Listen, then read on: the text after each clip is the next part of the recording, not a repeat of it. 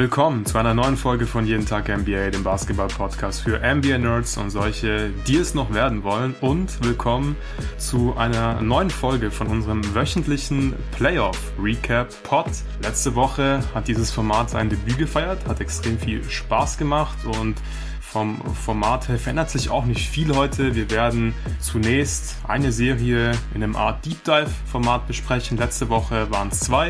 Heute werden wir in Anführungszeichen nur Lakers Grizzlies in diesem Deep Dive Format besprechen, weil einfach die letzten 72 Stunden, glaube ich, extrem viel passiert ist in der NBA und hinten raus gibt es noch eine Serienübersicht und da wollten wir letzte Woche nur so fünf Minuten ungefähr pro Serie reden. Wird heute wahrscheinlich ein bisschen schwierig, deswegen gibt es eben nur Lakers gegen Grizzlies im Deep Dive und die spielen ja auch noch. Einige Serien wurden jetzt entschieden.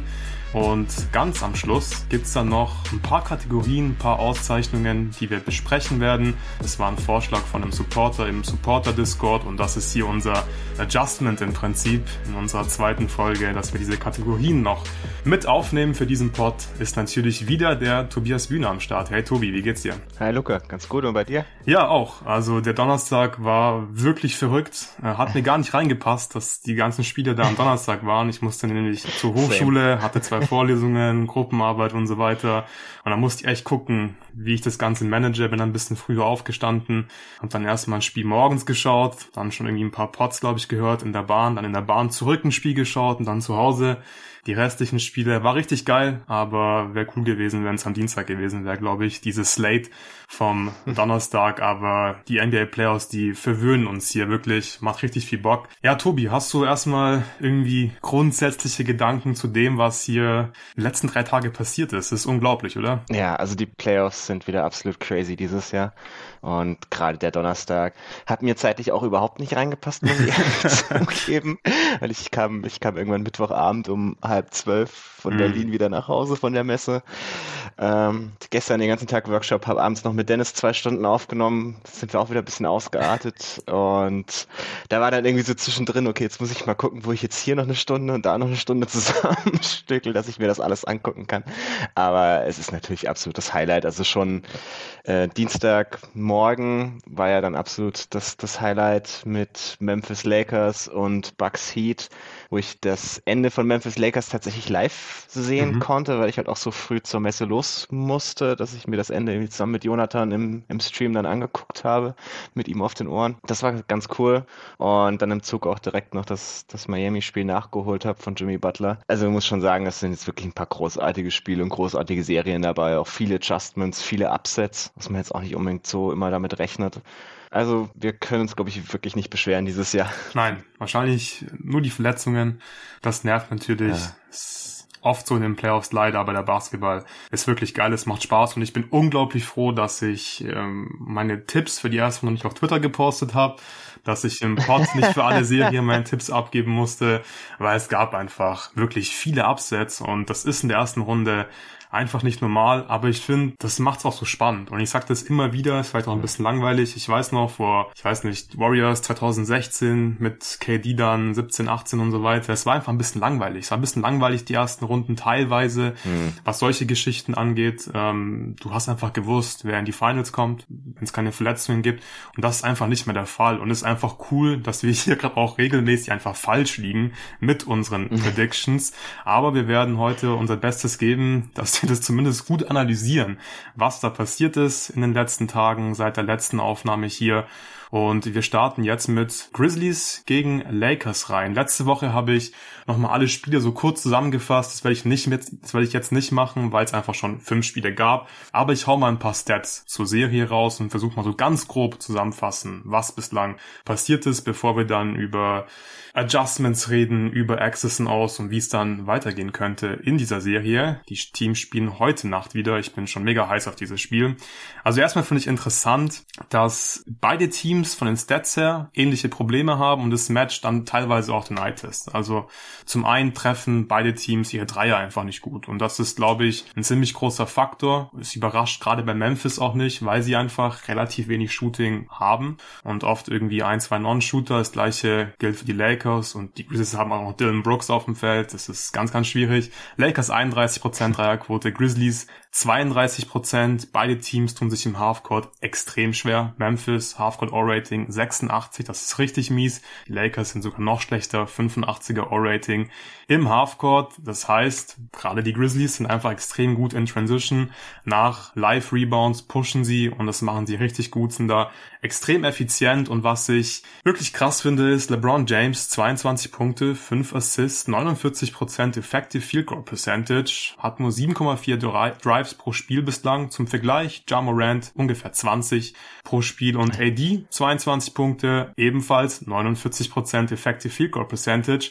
Hätte mir das jemand vor den Playoffs gesagt, dass LeBron und AD zumindest von den Stats einfach nicht so effizient sind, nicht wirklich dominieren. AD hat das teilweise teilweise gemacht, hat halt mal 30 Punkte, dann mal 13 Punkte gemacht, aber trotzdem, ich dachte, die Lakers, die können weit kommen, wenn diese zwei einfach auf einem sehr hohen Level spielen, das machen sie manchmal, aber Lakers sind vor allem tief und das ist hier ein riesen Boost bislang gewesen in der Serie und jetzt würde ich sagen, dass wir auch direkt reinstarten. Tobi, was waren für dich bislang die wichtigsten Adjustments? Welche Access and All Geschichten findest du hier am interessantesten in diesem Matchup? Ja, also das Ganze begann in Spiel 3 mit einem für mich starken Adjustment der Lakers, worüber, glaube ich, immer wieder viel geredet wurde und äh, Kollege Julius Schubert auch ein gutes Video gemacht hat, dass sie immer wieder per Double Drag Screen Jamorant in das Pick Mall reingeholt haben und immer wieder Downhill gekommen sind und sich auf die Art und Weise wie es irgendwie Offense kreieren konnten, was ansonsten ja im Halbfeld, wie du richtig beschrieben hast, für die Teams immer ein bisschen schwierig mhm. ist.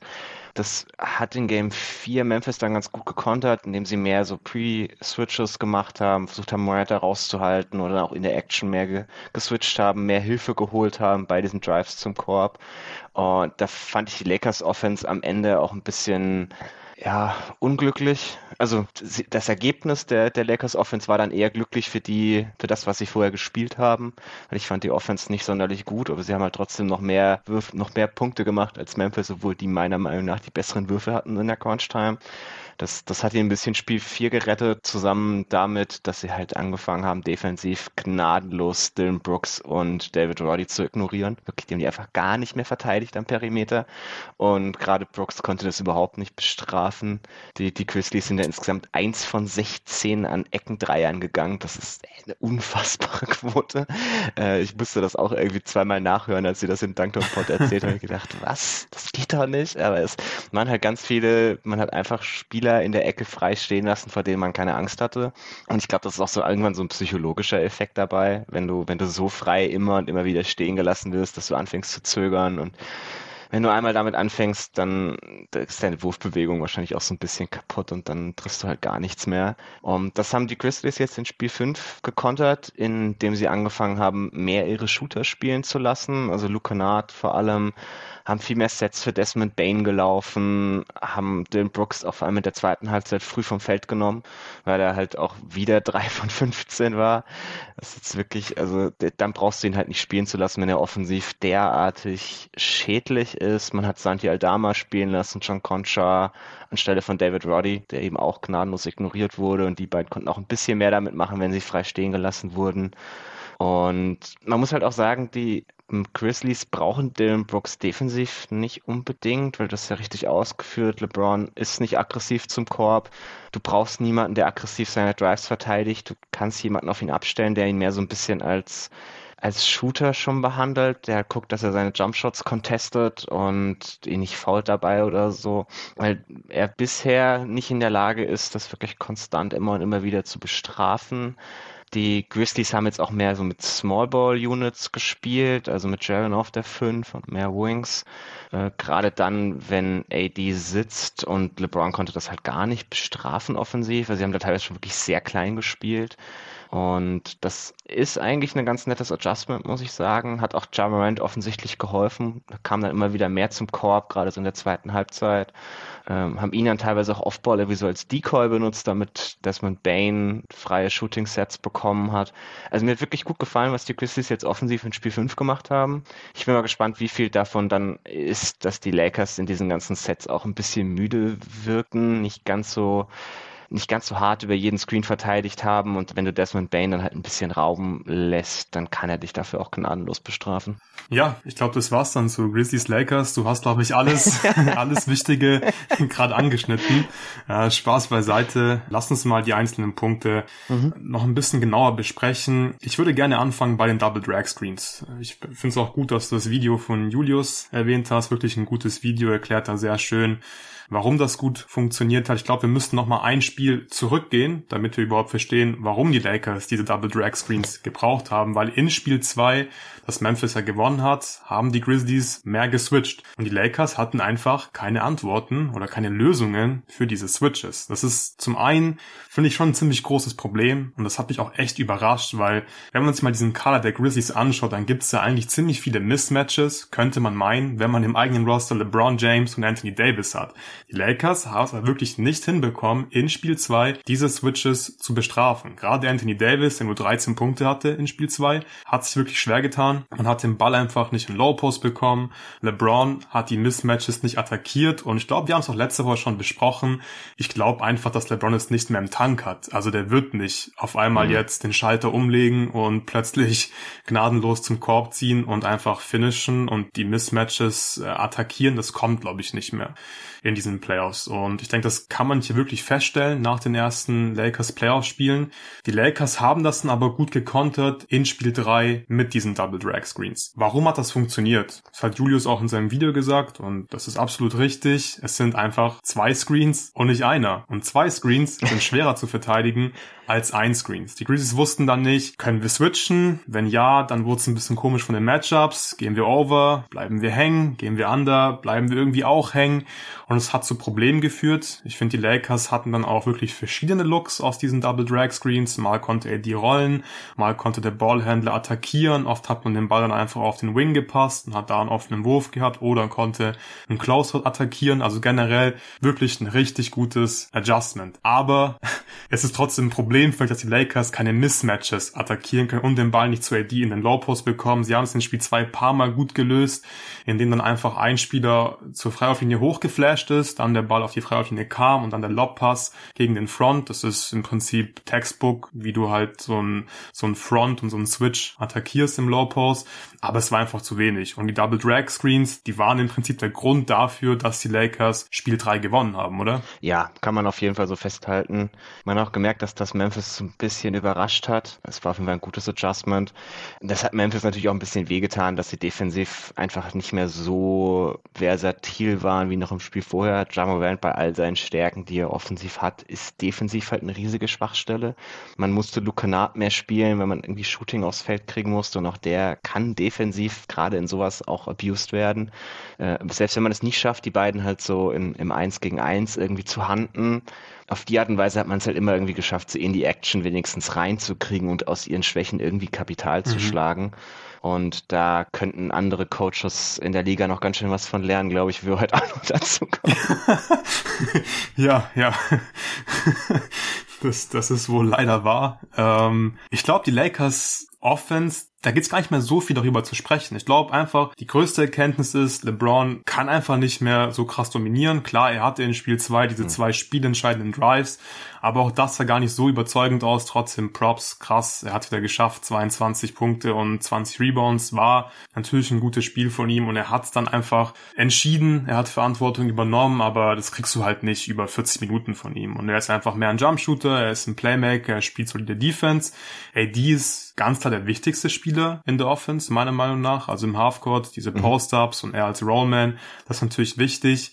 Die Lakers haben eben Lösungen gefunden mit diesen Double Drags, um die Switches zu attackieren bzw. zu vermeiden. Aber wir müssen auch hier einfach festhalten, finde ich, dass äh, Shooting natürlich einfach ein wichtiger Faktor ist, aber es da eine ganz hohe Varianz gibt bei den Lakers, finde ich. Manchmal hat Dilo einfach Stretches, da trifft er dann drei Dreier in Folge. Manchmal sieht er aus wie der schlechteste Spieler in der gesamten Serie und das ist, glaube ich, einfach so. Da wird sich auch nichts mehr daran verändern jetzt, dass die Lakers einfach streaky Shooter ja, das haben. war bei dem aber auch schon immer so. Also, das ist jetzt auch keine neue ja, Erkenntnis. Er hat diese Saison halt wirklich eine krasse Shooting-Season gehabt und ich hätte jetzt ja. nicht für komplett äh, ausgeschlossen gehalten, dass er jetzt bei den Lakers einfach weiter so wirft wie bei den Timberwolves. Da hat er, glaube ich, 40 Prozent bei hohem Volumen getroffen mhm. und war da auch sehr konstant.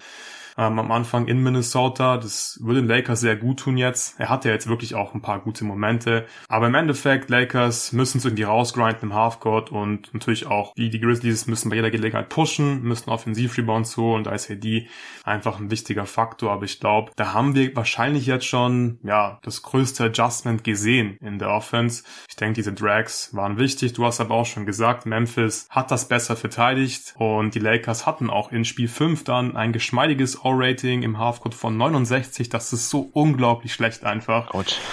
Ja, deswegen Defense ganz wichtig und wenn du nichts mehr zur Lakers Halfcourt Offense bzw. Offense hast, dann würde ich jetzt zu Memphis Halfcourt Offense kommen, weil die Lakers, die machen den Grizzlies Leben auch wirklich schwer, oder? Ja, kann man, also sie haben das auch wirklich gut gemacht jetzt, äh, haben auch gerade, also selbst in dem Spiel jetzt, in, der, in dem letzten Spiel in Game 5, wo die Grizzlies ja dann doch deutlich besser waren, selbst da hat man schon über Phasen hinweg gesehen, wie die Lakers den Korb noch zumachen können. Also Jamal Morant in der ersten Halbzeit hat er auch ganz gut gescored, aber das waren halt alles so Touch-Finishes aus der kurzen Midrange. Und das sind schwierige Würfe. Klar, die, die kann er treffen, das wissen wir. Er hat, er hat diesen Touch, er hat diesen Floater. Aber das sind, wenn du, wenn du die Würfe über eine ganze Serie hinweg treffen musst, gerade jetzt, wo die Grizzlies ja noch zwei Spiele am Stück gewinnen müssen, hast du wahrscheinlich irgendwann Probleme, dass du die auch mal nicht triffst. Und ich bin jetzt mal gespannt, ob sie eine Antwort finden auf diese Shooter-Sets, weil das war teilweise ein bisschen zu einfach, wie Desmond Bain jetzt Platz bekommen hat. Da waren relativ simpel, wie so ein, zwei Screens off-Ball, um die Bane dann rumpoppt und an die Dreierlinie kommt oder da dann irgendwie auch zum Drive ansetzen kann und irgendwie Drives gefahren ist. Und da, da müssen die Lakers auf jeden Fall gucken, wie sie das machen, ob sie da vielleicht switchen und sagen, hey, wir schauen erstmal, ob Desmond Bane wirklich einen Switch uns so hart bestrafen kann danach oder ob wir, wenn wir da dann Hilfe bringen gegen den Drive, ob das nicht reichen kann. Mhm, ja. Ich glaube, wir müssen über Desmond Bain sprechen. Das ist eine, das ist eine ziemlich starke Serie von ihm. Er legt 34,5 Punkte pro Spiel auf, 56% True Shooting. Ähm, oder waren das nur, das waren glaube ich nur, nur, nur die letzten zwei Spiele, äh, die 34,5 Punkte pro Spiel. Muss ich nochmal verifizieren. Das hört sich ein bisschen hoch an. Aber er war in den letzten zwei Spielen einfach unglaublich stark und er ist vielleicht im Halfcourt sogar der wichtigste Spieler für die Grizzlies, weil du weißt, was du von Ja Morant bekommst. Du weißt, er will zum Ring. Die Lakers nehmen das weg. Die Grizzlies werfen nur 59% am Ring. Das ist wirklich nicht gut im Vergleich zur Regular Season das 6% weniger und das ist einfach ein Problem. Und deswegen muss Desmond Bain einfach gerade im Halfcourt irgendwie versuchen, für halbwegs effiziente Offense zu sorgen. Und du hast jetzt ein paar Shooter-Sets angesprochen. Das sind ja normalerweise auch die Sachen, die Desmond Bain macht in der Regular Season. Äh, er rennt um Screens rum, er ist ein super Movement-Shooter, Handbags und solche Geschichten und wirft dann vor allem sehr viel. Aber was er jetzt in dieser Serie machen muss, ist, finde ich, kreieren. Er muss mehr für sich selbst mhm. kreieren, er muss Vorteile schaffen. Und hättest du mich vor der Serie gefragt, kann Desmond Bain das machen auf Playoff-Niveau, wäre ich mir nicht so sicher gewesen und ich mag ihn sehr, sehr gerne. Aber ich finde, er hat hier wirklich Sachen gezeigt, also konstant Sachen gezeigt, die wir so von ihm noch nicht gesehen haben, weil er kreiert gerade wirklich in diesen letzten beiden Spielen oft Würfel für sich selbst, gerade im Halfcourt. Wir sehen ihn, finde ich, mehr als Pick-and-Roll-Ballhändler und die Lakers haben angefangen, in Spiel 2 teilweise zwei Spieler zum Ball zu schicken, zu Desmond Bain, um ihn zu doppeln und das ist ein Riesenvorteil für Memphis. Und das war, glaube ich, auch so eine wichtige Erkenntnis aus Spiel 5, dass die Lakers das machen, dass sie ihn so aggressiv aggressiv verteidigen, On-Ball. Was die Lakers gemacht haben bislang, Off-Ball fand ich richtig gut. Sie haben ihn eigentlich konsequent getopblockt. Und sie haben im Prinzip immer schon einen Spieler, der auf der Weak Side war, der Off-Ball war. Sobald Desmond Bain irgendwie äh, ansetzen wollte zu einem Sprint hoch auf den Wing, wurde er getopblockt. Scheißegal wer das war, LeBron James zum Beispiel hat es oft gemacht und dann bekommt Desmond Bain oben auf Wing nicht den Ball, wird nicht frei sein. Und das ist einfach ein wichtiges Element von seiner Offense. Also er bekommt viele solcher Würfe in der, in der Regular Season. Er hat es aber in den Playoffs geschafft, da seinen Shotmix auch so ein bisschen anzupassen und die Playtypes. Und das finde ich ziemlich beeindruckend, weil du hast die Drives auch schon kurz angesprochen. Er ist nicht der beste Driver der Welt. Er hat natürlich auch Arme. Hm. Es ist, ist ja einfach ein T-Rex im Prinzip, der Typ. Die sind, die sind äh, so kurz, die Arme.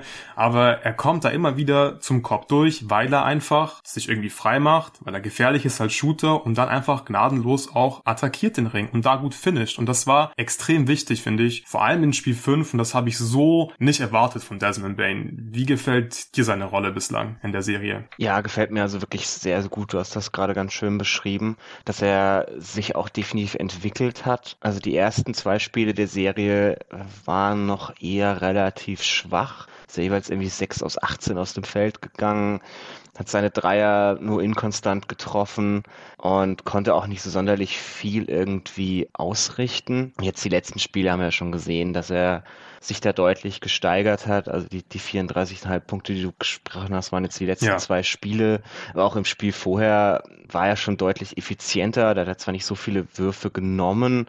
Ähm, das ja das, das Spiel drei, wo man ja sich auch nicht so toll angestellt hat, lange Phasen. Aber ich, ich sehe schon, was du meinst. Also er übernimmt definitiv mehr Verantwortung. Er kommt viel auch aus so, so Hand-off-Actions, das dann so ein bisschen, also ja auch nicht kein klassisches Pick-and-Roll, aber es ist ja dasselbe Prinzip. Also du hast einen Dick, der irgendwo ein Screen stellt und der, der dann hart rollt. Du hast, was ich ganz oft ganz cool finde, du hast irgendwie Jamorant, der, der nebendran noch so als Decoy auch noch zum Korb rollt. Also sie hatten da drei, vier Aktionen in dem Spiel, wo sie dann irgendwie einen Lob-Pass auf Jamorant mhm. spielen konnten, weil der so ein bisschen als, als zweiter Rollman unterwegs war. Und da braucht man Desmond Bain dann eben auch als Playmaker, weil er ist derjenige, der, der da der Ballhändler ist, der so ein bisschen die, die Attention auf sich ziehen kann und der auf die Art und Weise dann den anderen das Leben auch leichter machen kann. Und klar, also dass er jetzt über die letzten zwei Spiele 50 Wurfversuche genommen hat, ist wichtig. Gerade, dass er, dass er mehr Würfe auch am Korb losbekommt, ist äh, verflucht wichtig, weil er den Touch hat, das zu machen, auch irgendwie gegen Contests teilweise. Er, er wird jetzt nie der Typ sein, der einfach aus der ISO seinen Gegenspieler schlägt.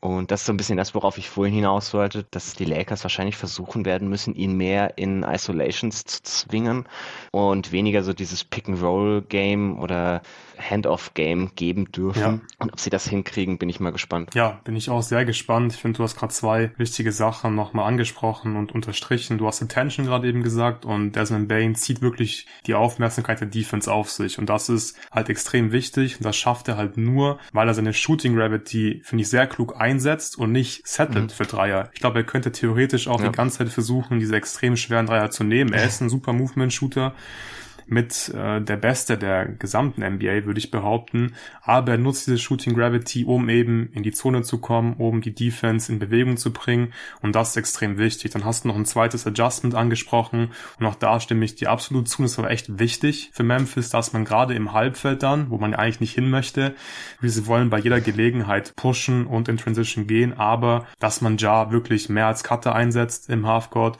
Und wir hatten wirklich ein paar richtig schöne ATOs. Äh, es war diese eine Lob über, über LeBron, wo dann Ja über LeBron finisht. Das äh, war dann genau das. Ich glaube, Desmond Bain hat, glaube ich, den Pass gespielt, bin ich, bin nicht mehr ganz sicher, mhm. aber Ja bekommt einen Backscreen, Bain attackiert, zieht die Aufmerksamkeit, spielt dann einen guten Pass und, und Ja finisht. Und das war, glaube ich, auch ein gutes Adjustment. Und es macht Sinn, dass Desmond Bain gerade im Halbfeld einfach, ja, viel Verantwortung bekommt und aktuell liefert. Ich glaube, ohne diese Production, was heißt ich glaube, also sie wären definitiv ohne diese Production jetzt nicht in der Position, dass sie weiter Playoff Playoff-Basketball spielen dürfen. Als hm. nächstes würde ich gerne darauf eingehen, warum Memphis sich so krass schwer tut im Halfcourt und was die Lakers ja machen, dass es für Memphis so schwer ist. Was ist dir da bislang aufgefallen? Sie lassen Dylan Brooks werfen. also Dylan Brooks macht das Spiel schwierig. Nein, also ganz im Ernst, äh, sie sind sehr effektiv darin, die Spieler zu ignorieren, die ihnen nicht gefährlich werden können und den Gameplan bei den anderen Spielern zu exekuten, bei Spielern, die, die gewisse Schwächen haben. Man merkt eben auch, dass Memphis nicht mehr sehr tief ist mit Spielern, die irgendwie auf Playoff-Niveau resilient scoren können. Also es sind einfach sehr viele junge Spieler, wo man merkt, die, die waren da noch nie, die wissen teilweise nicht ganz genau, was von ihnen irgendwie verlangt wird. Äh, oder sie spielen halt nur die, die klassische Regular Season Offense mit runter und das, das reicht halt irgendwo dann nicht mehr.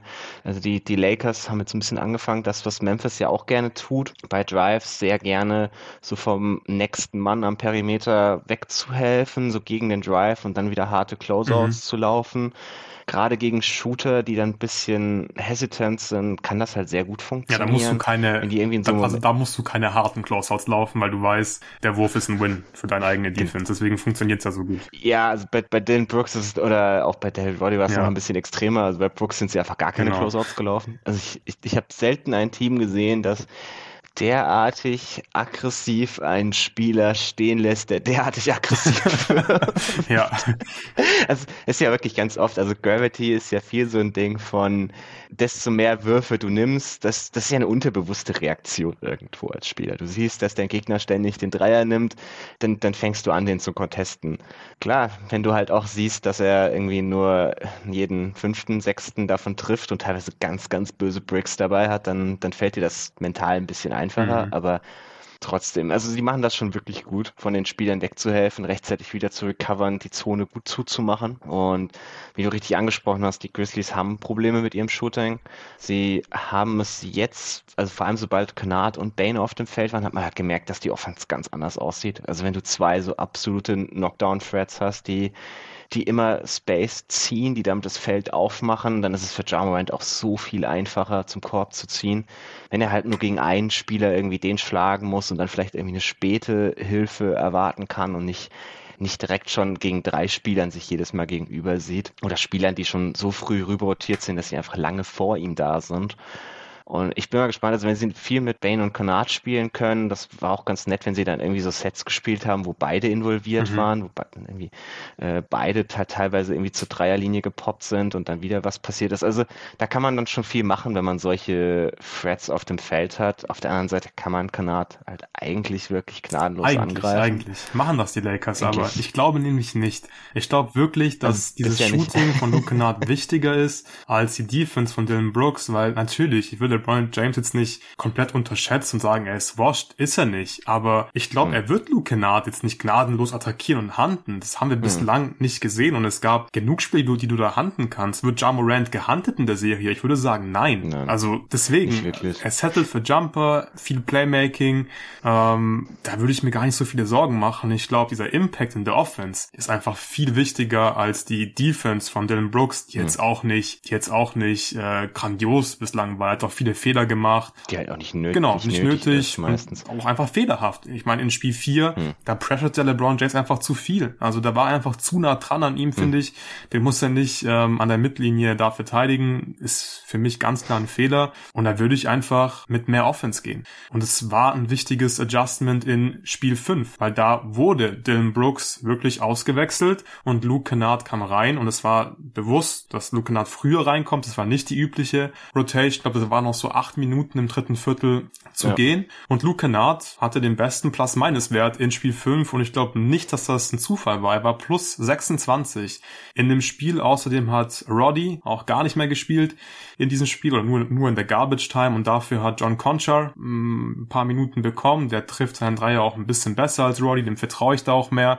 Ich glaube generell können wir festhalten, einfach ein Adjustment der Grizzlies ist, so viel Shooting wie möglich aufs Spielfeld zu bekommen mhm. und sie haben nicht viel Shooting und ich glaube Luke Kennard ist einfach sehr wichtig. Das Problem ist, Luke Kennard hat sich verletzt im letzten Spiel und ich habe vorhin noch mal geschaut. Ich habe jetzt kein Update mehr bekommen. Also er ist, glaube ich, ähm, fraglich für das Spiel 5 heute und ich glaube, das wäre echt ein ziemlich äh, harter Ausfall für die Grizzlies, wenn er nicht spielen kann, weil wie gesagt, ich würde wirklich all Offense gehen, weil du brauchst Brooks defensiv nicht unbedingt. Die Lakers werden Luke Kennard nicht gnadenlos handen und du hast diese Lineups angesprochen, wo einfach mehr Spacing hatte. Ich glaube, hier ist auch noch wichtig zu erwähnen, dass dass das auch Lineups waren, wo Tillman dann teilweise nicht immer mit auf dem Feld war, sondern mhm. wir hatten Aldama und Triple J zusammen auf dem Feld, also wirklich dann im Prinzip vier Shooter plus Ja. Das heißt, das äh, Weghelfen, die Zone dicht machen, war viel schwerer für die Lakers und Ja konnte das wirklich gut ausnutzen. Der ist einfach leichter in die Zone gekommen und das ist sein bester Skill. Und das war echt ein gutes Adjustment von ähm, Tyler Jenkins. Ja, also ich bin mal gespannt, ob wenn die Lakers Zeit haben zu adjusten jetzt wieder, ob sie dann nicht irgendwas finden, mit dem sie Kennard halt auch irgendwie angreifen können. Weil auf der anderen Seite, du musst gucken, dass du ihn wieder vom Feld gespielt. Bekommst, wenn du die Lakers bist. Weil du hast es richtig ausgeführt. Ich weiß nicht, wie viel die Lakers wirklich offensiv noch tun können an irgendwelchen speziellen Adjustments, mit denen sie jetzt die normale Defense der Grizzlies angreifen können, sondern sie müssen irgendwie gucken, wie sie diese Schwachstellen so gnadenlos ausnutzen, damit die nicht spielen können, damit die Grizzlies eben auf der anderen Seite des Feldes genauso Probleme bekommen ja. werden damit das Ganze so ein bisschen so ein Dogfight wird, wo du dann sagst, okay, AD Post-Ups sind gut genug als Offense, auch wenn er irgendwie wieder Spiel dabei hat, wo er einfach gar nichts trifft, dass wir uns eben sicher sind, dass wir damit irgendwie ein Spiel gewinnen können, weil, also ich bin mir jetzt auch nicht so ganz sicher, wie, wie krass die Lakers favorisiert sind in Game 6. Klar, mhm. es ist ein Heimspiel, Heimspiel in den Playoffs bist du eigentlich fast immer favorisiert, sie sind 3-2 vorne. Das ist nochmal so der Moment, mit dem du die Serie halt closed. Sie werden sicherlich auch ein bisschen fitter sein als in dem letzten Spiel, das hast du schon gemerkt. Es war nur zwei Tage nach dem Overtime-Game. Sie mussten zwischendrin nach Memphis fliegen. Sie sind halt auch ein bisschen älter als die Grizzlies, muss man auch ja. immer dazu sagen. Gerade ihre, ihre Starspieler, dass jede, jede Form von wenig Pause ist wahrscheinlich eher ein kleiner Vorteil für die Grizzlies. Ich bin mal gespannt, wie sie in Game 6 jetzt rauskommen, weil sie müssen wirklich gucken, dass sie das Spiel gewinnen. Wenn ich die Lakers wäre, würde ich nicht zu einem Spiel 7 nach Memphis fahren wollen. Klar, das wollen die Lakers mit Sicherheit nicht machen. Und dann werden vor allem wieder LeBron James und AD gefragt sein. Die müssten einfach aggressiv sein und ich bin sehr gespannt, ob LeBron jetzt vielleicht einfach keine Ahnung, drei, vier Drives mehr hat, drei, vier Post-Ups, wo er wirklich ganz bewusst in Post geht, um zu scoren, um Double Team zu ziehen. Das haben wir bislang einfach zu selten gesehen. Vielleicht sehen wir davon ein bisschen mehr in Spiel 6. Ich habe noch eine Sache, die ich gerne ansprechen würde, die mir in Spiel 5 aufgefallen ist. Und das war, wie die Grizzlies in Transition attackiert haben. Also ich habe es jetzt schon ein paar Mal gesagt, klar, beide Teams, gerade Memphis, die wollen einfach pushen. Die hatten noch in der Regular Season die höchste Transition Frequency aller Teams, aber gerade in Spiel 5 hat man es, finde ich, einfach gesehen. Die pushen wirklich bei jeder, jeder Gelegenheit, nach jedem mhm. Live-Rebound. Die hatten in Transition nach Live-Rebounds ein O-Rating von 225, 99. Percentile. Und das war vor allem für Ja Morant gut. Die Defense konnte sich nicht ähm, organisieren, die kamen nicht in die Matchups rein. Ja hatte dadurch einfach viel mehr Platz als im Halfcourt und hat super attackiert. Gerade von den Wings auch oft reingezogen. Ich glaube, dann waren die Winkel so ein bisschen leichter für ihn, um zu finishen. Und der AD hat nicht jedes Mal gewartet. Und das war echt super. Es war, finde ich, auch das beste Spiel von Ja Morant in der Serie, weil dieses Spiel, was war das, drei oder vier, wo er die 45 Punkte hatte, davon waren halt 22 Punkte ja. in einem Blowout, wenn wir ehrlich sind. Und Spiel, Spiel 3, genau. Und äh, Spiel 5 jetzt, es war wirklich stark, finde ich, von ihm. Und vielleicht ja. hat Memphis da auch ein bisschen was gefunden. Das ist jetzt kein super kreatives Adjustments, wenn es jetzt um Access ausgeht, keine kreativen Sets oder so. Aber es ist halt, finde ich, sehr wertvoll. Wenn Memphis einfach fünf, sechs Transition-Gelegenheiten mehr pro Spiel bekommt, in denen sie wirklich bei jeder Gelegenheit pushen, kann das so ein Spiel schon entscheiden, finde ich. Und das hat mir echt gut gefallen in Spiel 5. Ja, vor allem es wird auch wieder anstrengender für die Lakers. Ja. Also wenn das mehr Tempo ist, müssen die Lakers mehr Tempo mitgehen. Und wie eben beschrieben, sie sind ein bisschen älter, gerade ihre Starspieler, von denen du davon ausgehst, dass sie am Ende des Spiels ein bisschen das Spiel entscheiden müssen wenn, wenn du es schaffst, dass die Platz sind am Ende des Spiels, weil sie sich in der Defense auch wirklich aufreiben mussten, das muss man ja sagen, AD und LeBron sind defensiv gut auf jeden Fall. Also AD ja, ist auch krass, wirklich herausragend ja. phasenweise. Ja. Und also der braucht so viel Energie am defensiven Ende, dass ich mir halt sicher bin, dass manchmal seine offensiven Löcher, die er schon auch wirklich hat, auch viel davon kommen, dass er halt keine Puste mehr hat. Mhm, ja, es kann schon sein, aber die Lakers, die brauchen AD. Auch er muss wirklich aggressiv sein, mhm. was ein eigenes Scoring angeht. Vielleicht noch ganz kurz eine kleine Preview, was könnten gerade die Lakers noch adjusten. In dieser Serie, da habe ich mir einen Punkt aufgeschrieben und zwar die Rotation kürzen. Ich weiß nicht, warum sie mit zehn Spielern spielen. Das macht Jenkins ja normalerweise immer in der Regular Season, aber selbst der spielt nicht mit zehn Spielern aktuell. Die haben neun in der Rotation im letzten Spiel gehabt und ich frage mich so ein bisschen, warum spielt Malik Beasley? Der trifft seinen Dreier nicht gut, der verteidigt nicht gut. Troy Brown ist einfach sehr zögerlich, was seinen Wurf angeht. Die Defense finde ich bei ihm ganz okay eigentlich. Aber die müssen nicht spielen, meiner Meinung nach. Und gerade in so einem Closeout-Game, da will ich einfach, glaube ich, eine Achterrotation sehen in Spiel 6 bei den Lakers. Wie siehst du das? Ja, kann ich, kann ich gut nachvollziehen. Also man kann natürlich mal schauen, wenn man wenn man merkt, dass irgendwie einer der Perimeterspieler es an dem Tag überhaupt nicht hat, dann kannst du immer noch gucken, ob du den nicht benchst und vielleicht doch nochmal mit mhm. Beasley irgendwie probierst in der zweiten ja. Halbzeit für ein paar Minuten. Vielleicht trifft er doch noch irgendwie mal zur Abwechslung seinen Dreier. Aber ja, also kann ich definitiv auch sehen, dass man da versucht, ein bisschen mehr Minuten aus den Spielern zu kitzeln, von denen man weiß, mhm. dass sie, dass sie irgendwie konstant irgendwas tun können. Ja, ja, ich, ich freue mich mega auf dieses Spiel und du hast vorhin, glaube ich, auch schon gesagt, ja, du weißt nicht, wie sehr du die Lakers hier favorisieren sollst. Ich glaube, das könnte echt nochmal richtig spannend werden. Die Grizzlies können das definitiv noch gewinnen und sie sind jünger, sie sind frischer, sie sind athletischer. Ich bin echt gespannt, was passieren wird. Kommen wir zur Serienübersicht. Äh, hier würde ich gerne mit Bucks Heat starten. Mhm. Ich glaube, wir müssen mit den Milwaukee Bucks starten. Das ist einfach nur verrückt, was da passiert ist. Jonathan hat auch mit Jonathan Hammacher schon die Analyse zum Spiel aufgenommen nach Spiel 5. War ein super Pot, wie ich finde, haben da schon sehr viele wichtige Sachen angesprochen, aber diese Serie ist einfach nur krass. Ich saß wirklich vor Spiel, vor Spiel 4 war das, hatte ich eigentlich nur Zeit, um ein Spiel zu gucken und habe mit meiner Freundin gegessen und habe auch nicht morgens geschaut, sondern ich musste direkt an die Hochschule und konnte, konnte dann erst abends schauen und halt erstmal nur ein Spiel, wie gesagt und habe sie dann nur so gefragt, sag, sag mal bitte, wie viel äh, Miami verloren hat gegen Milwaukee, weil Janis wieder gespielt hat und dann guckt sie so auf irgendeiner komischen Fußball-Livescore-App und sagt so, Heat haben gewonnen. Und ich so, hä, was? Okay, dann sagt, dann geht sie so auf ESPN, glaube ich. Ich wollte irgendwie die Punkte wissen also die Stats von den einzelnen Spielen, dann hat sie gemeint, Jimmy Butler 56 Punkte und ich war nur so, was, was, krass, ist, äh, ich konnte es überhaupt nicht glauben einfach. Dann haben wir das Spiel zusammen geschaut, jetzt ist Jimmy Butler ihr Lieblingsspieler und es ist, es ist einfach nur krass, was der Typ für eine Serie spielt. Ich weiß gar nicht, wo wir hier anfangen sollen, deswegen Tobi, was sind deine Gedanken zu dieser verrückten Serie? Ja, Jimmy ist einfach wirklich krass in der Serie. Ich habe ja dann morgens, wie gesagt, Grizzlies Lakers äh, bei Jonathan im Stream mhm. geguckt und er hat mich halt irgendwie auch so gefragt, ja, weißt du, wie das andere Spiel ausgegangen ist? Ich so, nein, wenn wir es irgendwie schaffen, spoilern mich bitte nicht. Ich will das gleich im Zug noch gucken. Und er hat er gemeint, ja, wenn du irgendwie kannst, guck dieses Spiel. ich so gedacht, okay, okay, das, das ist zumindest schon mal so ein dezentes Zeichen, dass ich mir das mobile Internet für das Spiel wahrscheinlich nehmen werde. ähm, das habe ich dann auch gemacht, war die 5 Gigabyte voll wert, würde ich sagen. Und es war, es war wirklich ein krasses Spiel. Und man muss ja sagen, trotzdem waren die Bugs eben wahnsinnig lange vorne, mhm. bis kurz vor Ende, bis sie kurz vor Ende kollabiert sind. Ich dachte, also wenn mir Jonathan nicht vorher gesagt hat, dass du musst dieses Spiel gucken, hätte ich so gedacht, ja, okay, gut, war jetzt ein krasses Spiel von Jimmy Butler, ja, aber ja. Boah, Bugs scheinen das hier gerade sauber genau, runter zu spielen, passt kannst schon. Kannst du eigentlich ausmachen. Viertes Viertel, Bugs führen mit 13, glaube ich. Ja, ja, okay, so. passt. 2-2. Und das, und das Ding ist ja, in Spiel 5 passiert genau dasselbe ja. wieder. Die waren jetzt schon wieder 15 Punkte vorne. Wenn ich nicht auch da schon vorher, ja. wenn ich nicht, nicht, nicht vorher schon gewusst hätte, dass das Spiel durch ist, also dass wir das Spiel noch verkacken, hätte ich gedacht, ja gut, ja, passt schon, kannst du ausschalten, nächstes Spiel mal schauen, wie es weitergeht. Und also ich verstehe es einfach nicht. Die, die, beiden Jonathans waren ja noch relativ sanft mit Budenholzer. Ich, ich sehe es nicht so.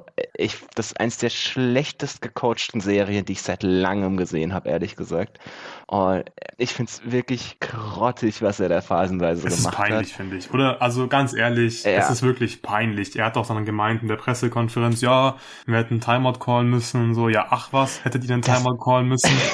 also ist ja wirklich das, nur ich, peinlich, meiner Meinung nach, was er da gecoacht hat. Also das, keine Ahnung, das ist noch so Teil, wo ich mir denke, ja, keine Ahnung, Heat of the Moment von mir oh. aus. Aber die haben in, also im, im vierten Viertel kam Chris Middleton wieder zurück mit sieben Minuten dreißig auf der Uhr. Vorher in dem Spiel, jedes einzelne Mal, wenn Middleton und Janis ein Pick and Roll oder irgendwie so ein Handoff, die haben ein paar Mal ganz coole Handoffs gelaufen, wo Janis dann direkt zum Korb gerollt ist.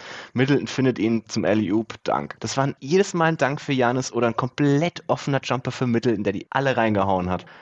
Willst du raten, ich habe mal mitgezählt, willst du raten, wie oft sie das noch gelaufen Einmal. sind, die letzten sieben Einmal. Minuten 30 und plus Overtime? Einmal. Zweimal. Ja. Zweimal. Lass uns mal ein bisschen Einmal. drüber, drüber äh, sprechen, weil es war, also es war unglaublich, was die Bugs in der Crunch-Time gemacht haben. Das war kein Offense, oder? Nee, das war einfach nur, wir haben Angst, ich, ich schmeiß den Ball jetzt irgendwie ins Post-Up und dann, dann schauen wir mal. Man, man attackiert nicht die Schwachstellen, die der Gegner auf dem Feld hat. Die Gegner haben Kevin Love, Cody Zeller, Duncan Robertson da rumlaufen und du, du greifst die nicht an.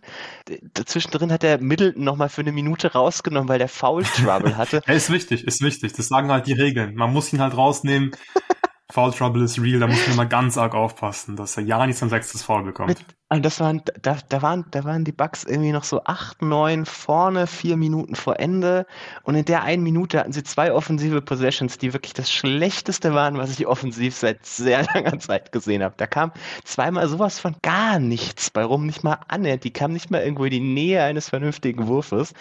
Und dann stehen sie halt irgendwie plötzlich nur noch vier vorne oder so, wenn Middleton wieder zurückkommt. Ich denke so, das, du hast gerade dieses Spiel in dieser Minute wahrscheinlich weggeworfen.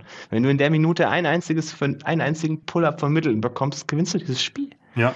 Also selbst auf der anderen Seite, klar, Jimmy Butler ist irgendwie krass, was der so macht, aus dem, aus dem Pull-Up, irgendwie aus dem Pick and Roll, aber selbst die setzen ihn einfach mal als Rollman ein. Selbst ja, inverted Pick and Roll, mit, mit Bam. Gold. Kreative ja, Offense. Ja, ist doch nicht so schwierig. Oder auch, du hast, du hast die ganze Zeit dieses, dieses Big, Big Pick and Roll, das hat echt gut funktioniert phasenweise in der Serie. Das hat Miami dann auch besser ja. verteidigt jetzt am Ende, indem sie diesen Pass weggenommen haben. Ähm, Janis so ein bisschen zum, dann eher so in Richtung des Wurfes gezwungen haben, aber selbst selbst da kamen immer irgendwelche Vorteile berum. Da konntest du irgendwie auf den Shooter rauspassen. Ob die Shooter der Bugs in der Serie irgendwas getroffen haben oder nicht, war dann immer so ein, so ein Riesending. Aber du versuchst wenigstens irgendwas. Aber die haben also wirklich gar nichts mehr gelaufen. Da wurde, da, wurde über neun, zehn Minuten gefühlt kein einziges Set angesagt. Das kannst du von mir aus machen, wenn du da irgendwie äh, Luca Doncic, also selbst wenn du Luca Doncic rumrennen hast, denke ich mir schon, das ist ein bisschen dumm. Mhm. Aber okay, dann, dann nimmt sich Luca halt eine ISO nach der anderen oder, oder holt sich jemanden für einen Screen ran, wenn er haben möchte und so, ist okay. Aber Janis ist nicht der Typ, das, gerade wenn er offen, also für mich wirkt er jetzt auch wirklich nicht ganz fit. Also, also muss auch sagen, in einem Mega Season Spiel hätte der mit Sicherheit mit seinem Rücken nicht wieder gespielt. Und das merkst du an der einen oder anderen Stelle. Dann musst du als Coach einfach eingreifen. Du musst Plays ansagen. Es ist ja nicht mehr, also ich kann auch verstehen, wenn du irgendwie so 30 Sekunden verändert, du sagst, ich muss die Uhr runterspielen, ich gebe meinem Superstar den Ball in die Hand und der soll irgendwie einen Wurf chucken okay, aber nicht neun Minuten lang. Ey, und vor allem, ey, vor allem, vor allem auch nicht Janis. Vor allem nicht Janis. Das geht nicht. Nee, du hast gerade eben nee. gesagt, das ist nicht seine Stärke. Ich würde sagen, das ist einfach seine größte Schwäche wahrscheinlich. Also er hat diesen Superstar-Skill mhm. nicht, mhm. dass er dir einfach Pull-ups reinhauen kann in der Crunch-Time. Und hast du zufällig gezählt, wie viele Pull-ups er genommen hat in diesen entscheidenden? Zu viele. Zu viele, ja. Und ich habe vorhin mal nachgeschaut. Rate mal, was sein Effective Field Goal Percentage bei Pull-Ups war in den Playoffs. Die, über die ganze Serie. Über jetzt. die ganze Serie müsste es gewesen Boah, sein, ja. 30 Prozent höchstens. 10 Prozent. 10 Prozent. er darf kein Pull-Up dann nehmen. Er darf kein Pull-Up nehmen. Und ich finde, Jonathan nee, Hammacher nee. hat es auch gut formuliert. Wenn du Brook Lopez auf dem Feld hast, um Drop Defense zu spielen, dazu können wir auch, auch gleich nochmal kurz kommen, dann setz ihn bitte auch in der Offense ein. Vor allem hat der Typ krasse Spiele mhm. gehabt in der Serie. Und dann läufst du wirklich in der Crunch-Time ja. irgendwie Janis Pick and Roll für einen Janis Pull-Up vom Elbow. Was macht ihr da? Was macht ihr da? Dann nutzt doch einfach mal aus, dass Brook Lopez, keine Ahnung, von Gabe Vincent verteidigt wird oder so. Ja. Dann soll er den aufposten, der kann das. Dann soll er ein Double Team ziehen, kicken, einen Cutter. Ich habe die Bugs, ich habe die Bugs wirklich noch mit Jonathan Hammacher vor paar Wochen in diesem Deep Dive Format habe ich die Bugs Halfcourt Offense gelobt. Wir haben davon gesprochen, dass sie jetzt mehr dass sie jetzt mehr Gewürze haben in der Offense und sie laufen Double Drag Screens, Anti-Side Pick and Roll, setzen Janis gut ein. Davon war nichts zu sehen. Davon war gar nichts nee. zu sehen. Und das war einfach nur eine peinliche Performance. Und der Kontrast zur Heat Offense in der Crunch Time war brutal. Miami, ja. Miami ist so geil Stuff gelaufen einfach in der Crunch Time. Wir hatten diese Pin-Downs für Jimmy Butler, haben wir davor noch nicht so viel gesehen davon in der Serie, waren super effektiv. Er curlt zum Korb, fängt, finished. Das, das hat super funktioniert einfach. Wir haben Double Drag Screens gesehen von Miami, hat auch gut funktioniert. Sie spielen Horns Flair mit irgendwelchen Optionen, Bam spielt irgendwelche Handoffs daraus, sie kreieren offene Würfe, alle Spieler sind irgendwie involviert. Klar war Jimmy krass, aber sie haben auch Hilfe bekommen von Gabe Vincent beispielsweise, Kevin Love hat ein paar Dreier getroffen. Auch Bam hat am Ende halt irgendwie genug Midrange über, über Brook Lopez getroffen. Das hat irgendwie gereicht.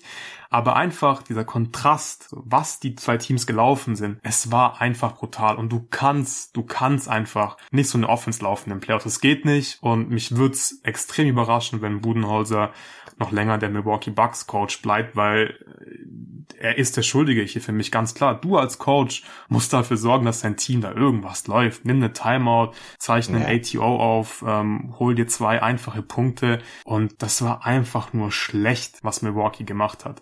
Sollen wir ein bisschen noch über die Defense von Milwaukee reden? Drop Defense von Milwaukee ist ja immer so ein kritisches ja, Thema. Hast du da eine Meinung zu? Ja, also muss ja auch sagen, vor der Serie, ich hatte, ich hatte schon angenommen, dass Milwaukee vielleicht offensiv so ein paar Probleme bekommen kann gegen die Miami Defense, aber habe halt gesagt, ey, auf der anderen Seite, ich sehe überhaupt nicht, dass Miami hier irgendwie vernünftig scored, wenn die, wenn die anderen fit sind.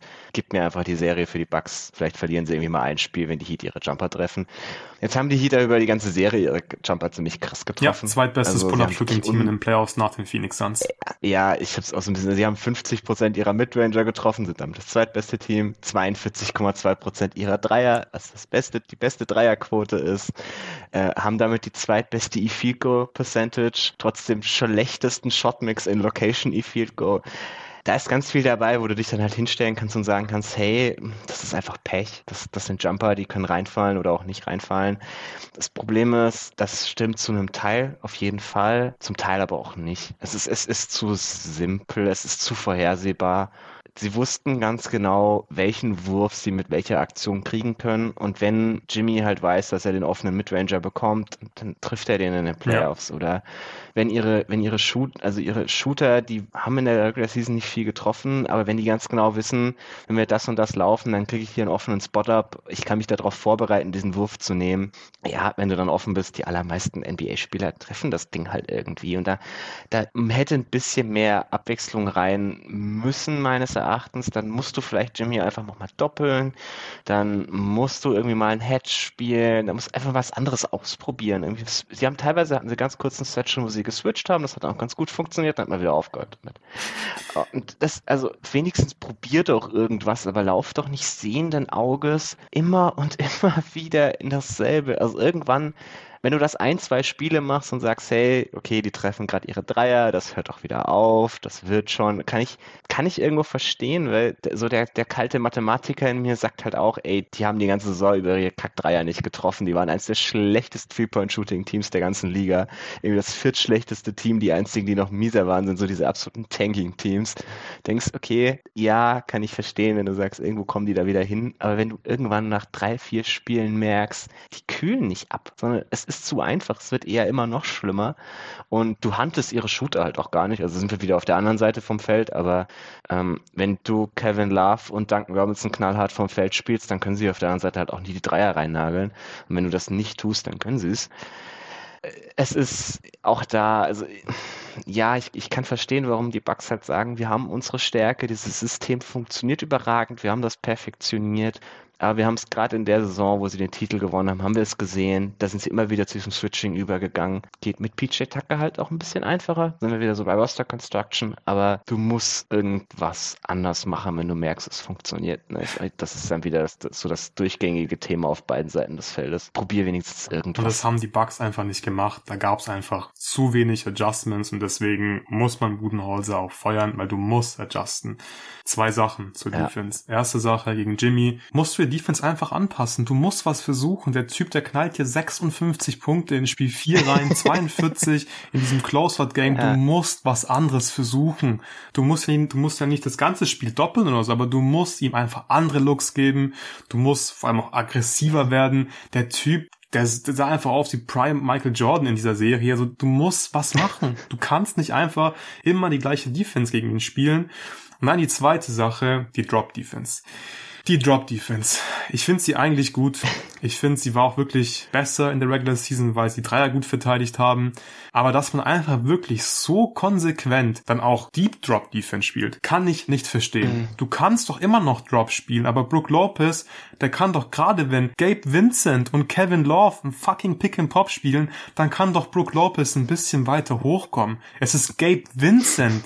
Es ist nicht, es ist nicht fünfmal Jimmy Butler. Warum? Warum? Warum gibt man Gabe Vincent diese Pull-ups von der Freiwurflinie? Warum? Geh doch ein äh. bisschen, ein bisschen näher ran. Dann soll er doch einfach ziehen gegen Brook Lopez. Dann will ich mal sehen, wie der 1,80 Meter große Gabe Vincent gegen Brook Lopez, der 7 Meter groß ist, am Ring irgendwas finisht. Und ich kann es nicht verstehen. Ich kann es nicht verstehen. Wie gesagt, Jimmy nee. Butler, du musst was anderes machen. An sich Drop Defense generell okay irgendwo. Aber du musst es ein bisschen aggressiver spielen. Du musst gucken, gegen wen du spielst. Ich habe das Gefühl gehabt, den Bucks ist es egal, ob jetzt Jimmy Butler und Bam Adebayo im Pick and Roll laufen oder ob das halt beispielsweise Gabe Vincent und, Ke und Kevin, Kevin Love sind. So, die adjusten einfach gar nichts. Und das geht mhm. nicht. Das geht vor allem nicht in der Postseason. Du musst einfach gucken, gegen wen du spielst, was die Tendenzen sind, was die Stärken sind der Spieler. Und dann musst du einfach die Defense anpassen. So, es ist, Es ist unglaublich, was die Milwaukee Bucks hier fabriziert haben in der Serie. Ich bin sehr gespannt, wie es in Milwaukee weitergeht. Sollen wir weitermachen mit der nächsten Serie? Können wir gerne machen. Ich freue mich nur drauf, wenn Nick Nurse nächstes Jahr dieses Bucks oh ja, oh ja, oh das wäre sehr lustig. Das wäre wahnsinnig ja, lustig. Ich würde jetzt sehr gerne darüber reden, aber ich glaube, das können wir nicht machen. Ansonsten haben wir zeitlich ein Problem. Vielleicht noch kurz Knicks gegen Cavs. Ich habe mit Jonathan Spiel 4 mhm. kommentiert. Wir haben danach einen Recap-Pod aufgenommen. Ich äh, will jetzt nicht nochmal alles sagen, was ich da schon im Pod gesagt habe. Klar, Offensiv-Rebounds waren der X-Faktor. Die Halfcourt-Offense der Knicks war noch schlechter als die von den, von den, von den Cavs. Aber ja, wenn sie jedes Spiel eine Offensivrate von 40 Prozent haben, dann gewinnen sie trotzdem. Was sind deine Gedanken noch schnell zu der Serie? Ja, also ich habe Spiel 5 auch irgendwann Mitte des zweiten Viertels einfach abgeschaltet, mhm. weil es war ja genau, wieder dasselbe. Ja. Also es war halt auch immer wieder dasselbe. Wo man dann auch sagen muss, irgendwann auch da, klar, gegen, gegen offensives Rebounding zu adjusten, ist ein bisschen, bisschen schwieriger mit dem Personal halt auch, das du hast, aber trotzdem kann man mehr draus machen, finde ich. Ja. Und ich fand die Serie dann irgendwann leider ein bisschen abgenutzt. Ja, komplett. Das war wirklich immer das gleiche Spiel im Prinzip. Von daher gibt's auch nicht mehr so super viel zu besprechen. Hast du schon ein paar Gedanken zum Second Round Matchup Heat gegen New York? Mm. Ja, also ich bin mal gespannt, weil die Heats sind halt eins der besten Defensiv-Rebounding-Teams der Liga gewesen in der Regular Season. Ähm, sie müssen auf der anderen Seite halt ihr Shotmaking beibehalten mhm. können, wenn, wenn das wieder abkühlt, weil die Knicks ein bisschen variabler spielen, auch wenn sie jetzt auch nicht die allervariabelste Defense haben, dann, dann könnten sie da schon Probleme kriegen, weil du kommst auch gegen die Knicks, kommst du jetzt nicht so viel zum Korb, kriegst du nicht so viele Abschüsse da. Ich bin mal gespannt, wer Jimmy Butler verteidigt. Haben die Knicks jetzt nicht so die absolut Prime Option? Ist, wie geht's Julius Randle? Der ist irgendwie auch nicht so ganz fit, wenn der nicht spielt. Ist gut für New York dann, Auf oder? der anderen Seite. Wenn er, wenn er nicht spielt. Weiß, weiß ich nicht, die Heat hätten halt auch kein Matchup für ihn so. Also die haben jetzt niemanden, der ihn wirklich gut verteidigen ja. kann. Außer das macht Jimmy selber und das ist dann auch wahnsinnig anstrengend irgendwann. Also ich habe die Heat hier auf jeden Fall als Favorit in der Serie. Ich hätte jetzt mal so dieses, dieses klassische, wenn du auf den, das Team ohne Homecourt Advantage tippst, ist eigentlich 4-2 immer so der klassische mhm. Tipp hätte ich jetzt wahrscheinlich hier auch wieder. Ja, ja.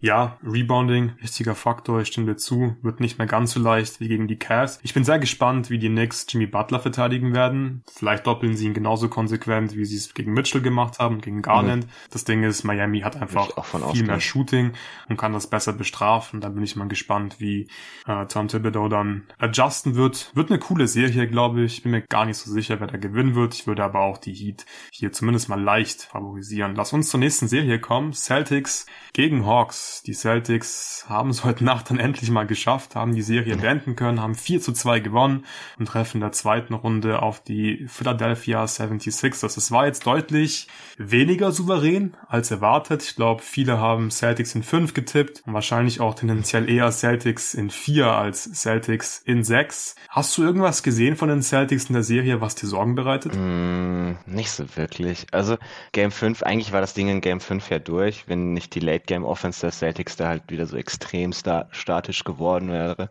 Was jetzt auch nicht unbedingt was Neues ist von dem Team. Also wir wissen, dass die dazu neigen, ist gefährlich. Gerade wenn man so weiter in den Playoffs geht, könnte das, das für sie so ein bisschen zum Verhängnis werden.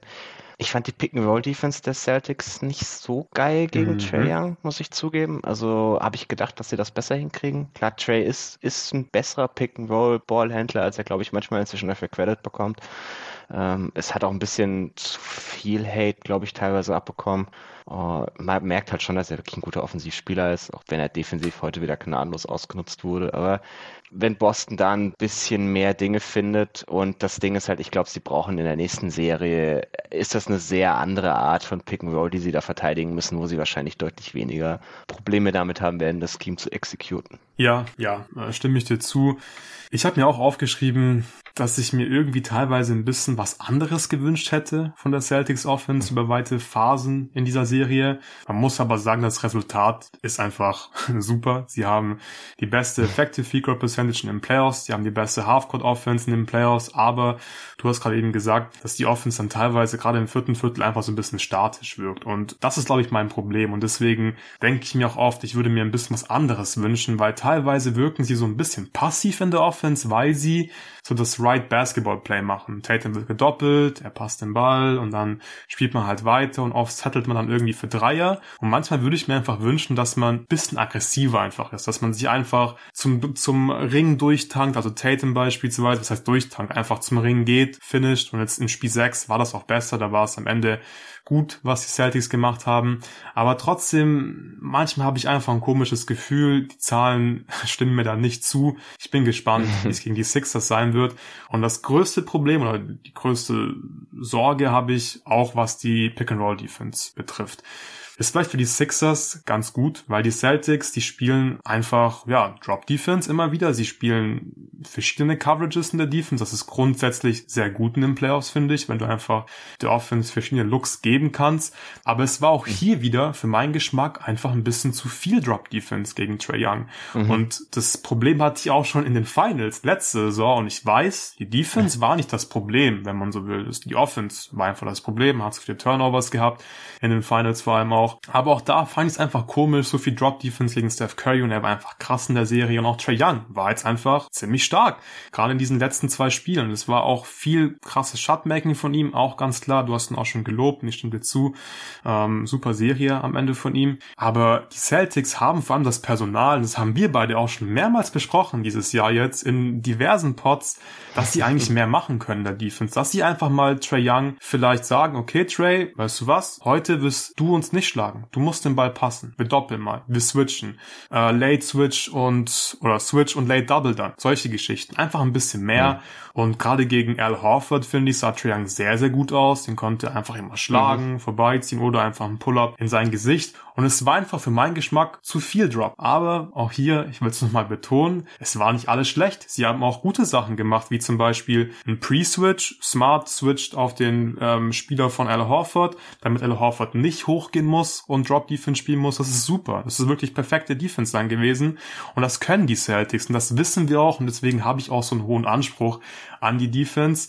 Aber ich bin sehr gespannt, weil ich glaube, dass die Celtics wahrscheinlich auch gegen die Sixers zumindest phasenweise Drop-Defense spielen werden. Und das spielt den Sixers halt komplett in ihre Karten. Ja, also deswegen, ich glaube es nicht, zumal die Netze jetzt so ein bisschen eigentlich ein Blueprint vorgegeben haben, wie du gegen die Sixers verteidigen musst, das Embiid Harden Pick and Roll, dass du da halt alles switcht. Harden kann den Switch nicht schlagen und wenn Embiid den Ball bekommt, dann hart ins Doppelteam und daraus dann rausrotieren. Das, das können die Celtics auch genauso exekuten. Äh, deswegen, ich gehe davon aus, dass sie das eigentlich ganz gut hinbekommen werden. Ich bin mal gespannt, ob Boston jetzt Grant Williams mehr spielen wird in der Serie. Ich weiß nicht, was der getan hat. Weil Gestern durfte er Wenn er gespielt spielen. hat, fand ich da gerade so, ja, aber warum hat er die Serie Ja, weil äh, Blake also, Griffin sich wahrscheinlich so sehr empfohlen hat im Training, dass er in Spiel 5 plötzlich äh, fast closen durfte. Das war auch eine Entscheidung, die muss man nicht fischen, die kann ich nicht nachvollziehen, warum Joe Masula Blake Griffin in einem Closeout-Game einfach mal die ersten Playoff-Minuten, glaube ich, waren das, äh, ihm gibt, damit er im vierten Viertel irgendwie auf dem, auf dem Feld steht, konnte ich nicht nachvollziehen, musst du mir mal erklären, was da der Gedanke hinter war. Ja, also er, er war ja nicht mal irgendwie schlecht oder so. Ich, das Ding ist halt, also wenn Quinn Williams jetzt in den Minuten, die er gespielt hat, total kacke gewesen wäre, kann ich, da, kann ich das irgendwo nachvollziehen, ja. aber ich fand ihn eigentlich voll mhm. okay. Also er hat offensichtlich seine Dreier irgendwo getroffen, Defensiv war das schon mal besser von ihm. Also gerade auch so, was Pick-and-Roll-Coverage angeht, hat er seine Schwächen definitiv teilweise offenbart. So Beweglichkeit angeht und so. Aber das ist halt auch das Ding, das brauchst du jetzt in der Serie vermutlich weniger. Weil das Maximum ist irgendwie, dass du nach einem Switch James Harden verteidigen musst, der jetzt auch nicht über diese Beweglichkeit kommt, sondern auch mehr über, über Power und Kraft, wenn dann. Also in der Serie wird meines Erachtens Grant Williams wichtig. Und wenn er da auch nicht spielt, dann würde ich mich halt wirklich fragen, was los ist. Ja, ich bin sehr gespannt. Die Celtics haben aber wirklich viele Optionen, sind für mich das tiefeste hm. Playoff-Team und das wird eine geile Serie gegen die Sixers, wenn Embiid spielen kann. Ich hoffe, dass er ab Spiel 1 schon spielen mhm. kann, dass er irgendwie auch halbwegs gesund ist. Es ist krass, dass er wieder verletzt ist. Darüber müssen wir jetzt nicht im Detail sprechen. Das ist einfach frustrierend. Vielleicht noch kurz zu den Hawks, bevor wir dann mal einen Blick auf die mhm. Sixers-Serie werfen können. Ich finde wirklich, das Shotmaking sticht so ein bisschen raus, weil die Celtics, die geben ja auch mit ihrer Drop-Defense gerade im Prinzip die richtigen Würfe ab. Es sind halt viele Floater, es sind viele schwere Pull-Ups und die hat dann vor allem Trae Young getroffen, das war gut. Und dazu halt die Rebounds. Und da frage ich mich auch so ein bisschen, was ist los mit den Celtics? Warum werden die Celtics von den Hawks out-rebounded? So, ist es einfach nur, weil es jetzt die erste Runde war und die Celtics waren letztes Jahr in den Finals und die wissen, die sind besser als die Hawks und die wissen, die gewinnen auch zur Not mit 90 Prozent. So hat es zumindest manchmal gewirkt auf mich. Kann man das auf einmal irgendwie abstellen? Kann man den Schalter umlegen ab Runde 2? Weiß ich nicht. Die Sixers haben das offensive Brett teilweise dominiert gegen die Nets. Vielleicht kann man das auch machen gegen die Celtics. Ich bin gespannt, aber ich finde, das ist nie gut, finde ich, wenn so ein Team in den Playoffs einfach so, so Hustle-Kategorien einfach verliert und sie waren halt das beste Rebounding-Team in der Regular Season. Also sieht einfach nicht gut aus. Aber will ich jetzt auch nicht komplett überbewerten, natürlich. Ja, also ich glaube, das ist halt viel, wenn es dann auch mal 2-0 steht und dieses und jenes. Also ich weiß nicht. Ich, ich, ich bin mal gespannt. Das variiert ja oft teilweise schon von Game zu Game. Und gerade wenn sie jetzt auch wieder irgendwie ein paar Tage Pause haben, sich auf dieses auf die Sixers vorzubereiten. Ich bin mal gespannt, aber ich gehe davon aus, dass sie da halt mit einem ganz anderen Effort rauskommen, weil sie auch wissen, dass die Sixers wahrscheinlich so das noch mit Abstand gefährlichste Team im Osten sind, das gerade noch rumläuft. Und wenn sie die jetzt auch noch aus dem Weg räumen, ist, ist der Weg in die Finals halt schon sehr frei. Ah, Jimmy Butler wartet vielleicht, aber ja, klar. ja, ja, das, vor, dem kann, vor dem kann man Angst haben, ja. aber ich habe da vor dem Rest irgendwie ein bisschen weniger ja, Respekt klar, immer klar. noch. Verstehe ich und äh, sehe ich auch sehr ähnlich. Hast du schon ein paar Gedanken zu Sixers gegen Celtics? Ja, also wir haben es ja gerade schon so ein bisschen ausgeführt. Ich glaube, die Celtics haben einen ganz guten Blueprint, wie sie die, das Pick and Roll verteidigen können. Ich bin mal gespannt, was Tyrese Maxey machen wird in der Serie. Mhm. Er irgendwie gegen die Switches verlässlich scoren kann, wenn die Celtics gegen ihn switchen. Wenn sie gegen ihn picken, wenn sie gegen ihn irgendwie Drop Defense spielen, kann ich mir schon vorstellen, dass er das knallhart bestraft, indem er seine, seine Pull-ups reinknallt. Ja. Äh, das Hauptding ist im Ende ist halt, wie fit sind denn Embiid und Harden? Ich gerade so, also bei Harden habe ich es ein bisschen aufgegeben und bei Embiid habe ich jetzt halt auch harte Zweifel wieder. Deswegen, also ich bin gerade leider eher an so einem Punkt, wo ich das Ding relativ deutlich bei den Celtics sehe. Ja, ich glaube, man muss die Celtics einfach favorisieren. Sie können die Sixers theoretisch ganz gut verteidigen.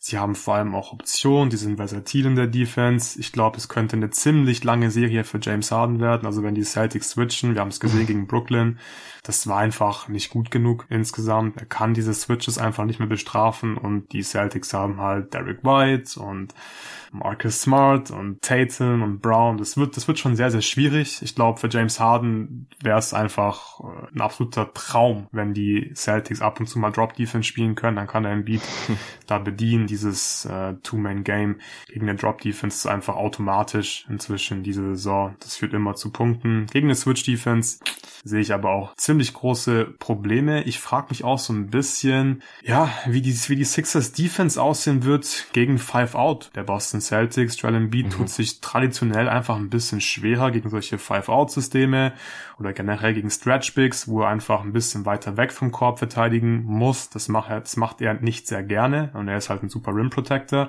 und das können die Celtics halt so ein bisschen wegnehmen einfach, diesen Aspekt und ihn dazu zwingen, dass er weiter draußen verteidigen muss. Das wäre ein riesen Win für die Celtics Defense. Deswegen frage ich mich auch so ein bisschen, wie viel wird Robert Williams beispielsweise spielen in der Serie.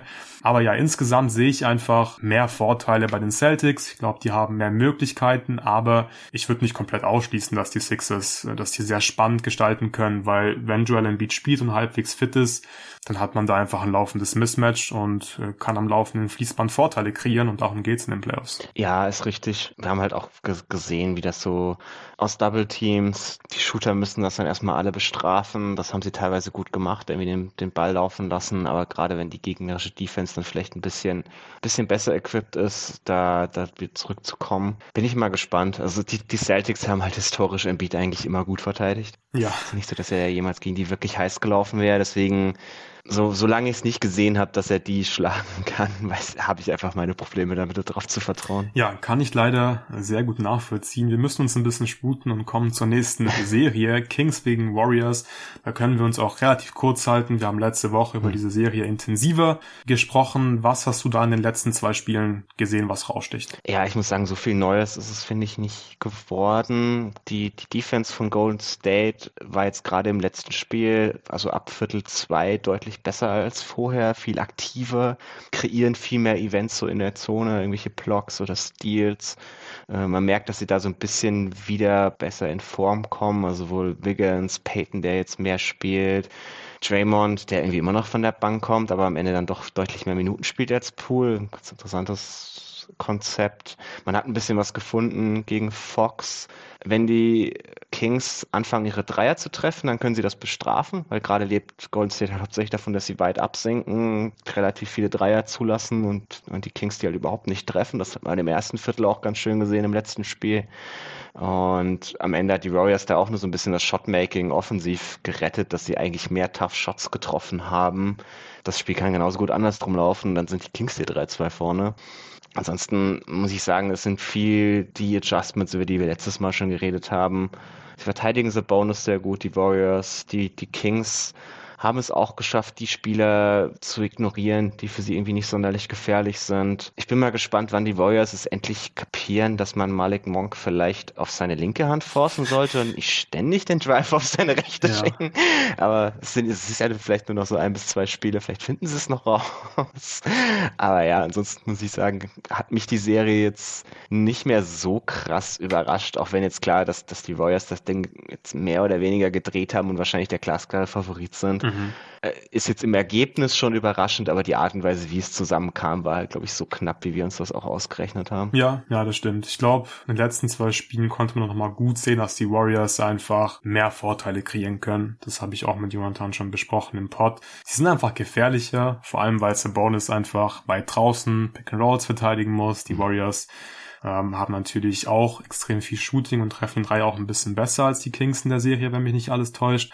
Und ja, es ist einfach mehr Rim Pressure. Die Defense der Kings ist einfach mehr in Bewegung, einfach weil die schon Sabonis haben als Big. Und das ist halt ein Problem in den Playoffs. Das haben wir auch schon vor den Playoffs gewusst. Und ich finde, die Warriors, die bekommen einfach die Würfe, die sie, die sie haben wollen. So wirkt das für mich. Es sind, sie spielen sich gut die Dreier raus. Äh, sie haben immer wieder Cuts, gerade einfach wenn Sabonis Pick and Roll verteidigen muss. Der Ball kommt zum Spieler im Short Roll, Extra Pass, offener Eckendreier oder Cut aus der Ecke, offener Layup oder Dank und solche Abschlüsse, die haben die Kings einfach nicht wirklich, zumindest nicht so ähm, konstant wie die Warriors.